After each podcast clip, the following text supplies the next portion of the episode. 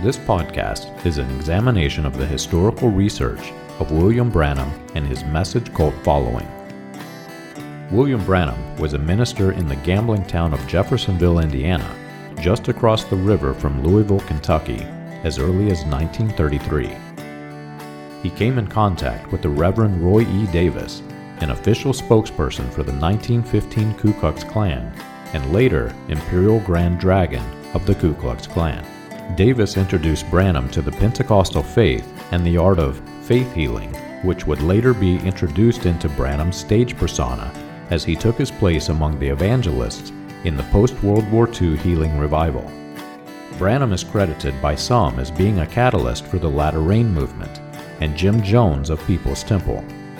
This podcast is not sympathetic to the views of the Ku Klux Klan that William Branham held, but it is disturbing and warrants research.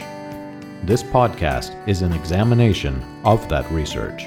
You can find more about this research and other topics on the website william-branham.org.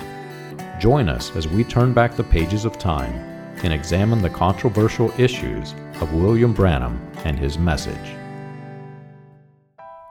To keep his stage personas separate from the persona used to grow his cult following, William Branham made use of technology. His pulpit was wired to multiple switches and microphone inputs. Some controlled the lighting for supernatural effects, while others paused the recordings. And um, I thought this thing here uh, control those tapes, but it doesn't. See, and this is a, a desk light.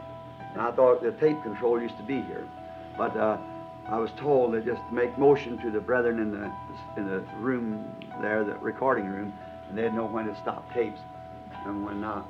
See, the tapes has a worldwide ministry everywhere. See, everywhere it goes in all kind of languages and everything. So there's things that we'd say right here we wouldn't say somewhere else. You see, that's the reason it would stop it.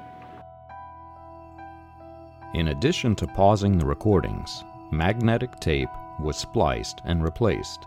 Members of William Branham's inner circle were aware that public sermons were re recorded.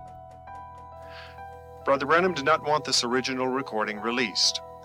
The next day, Monday, March 25, 1963, Brother Branham went to the motel room of Brother Fred Sothmann and Brother James McGuire, who were at that time in charge of making the tapes.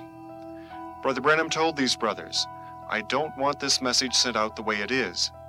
After listening to the tape himself, he instructed the brothers to stop the tape at a certain point, and at that point, recorded a new portion of approximately 20 minutes in length. This new portion was then used in place of the original ending. There were times when the public recording was paused and individual tape recorders captured prophecy. One of Branham's frequent edits described his prophecy of saving Israel before his death. Now, tonight we'll get what those things are and see how close we are to there. And then next Sunday, bring in and place these time elements. Amen. Exactly where we're standing. Hallelujah. I love him. Amen.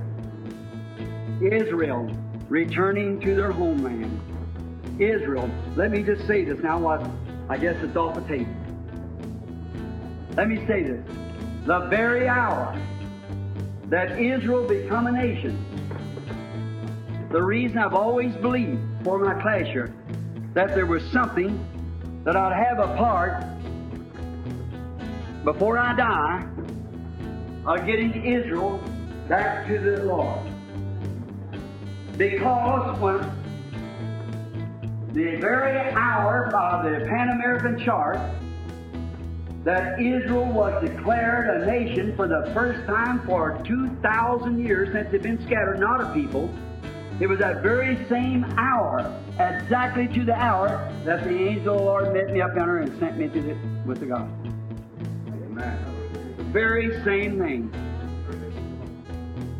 May the 7th, 1946. William Branham claimed that an angel met him to initiate his healing ministry, exactly the hour that Israel became a nation, May the 7th, 1946. but the nation of Israel was formed May 15, 1948. Later versions of his public stage personas claim to have started in 1946, while attempting to conceal his Israel prophecy from the public. It was that very same hour, exactly to the hour, that the angel of the Lord met me up yonder and sent me to the, with the gospel.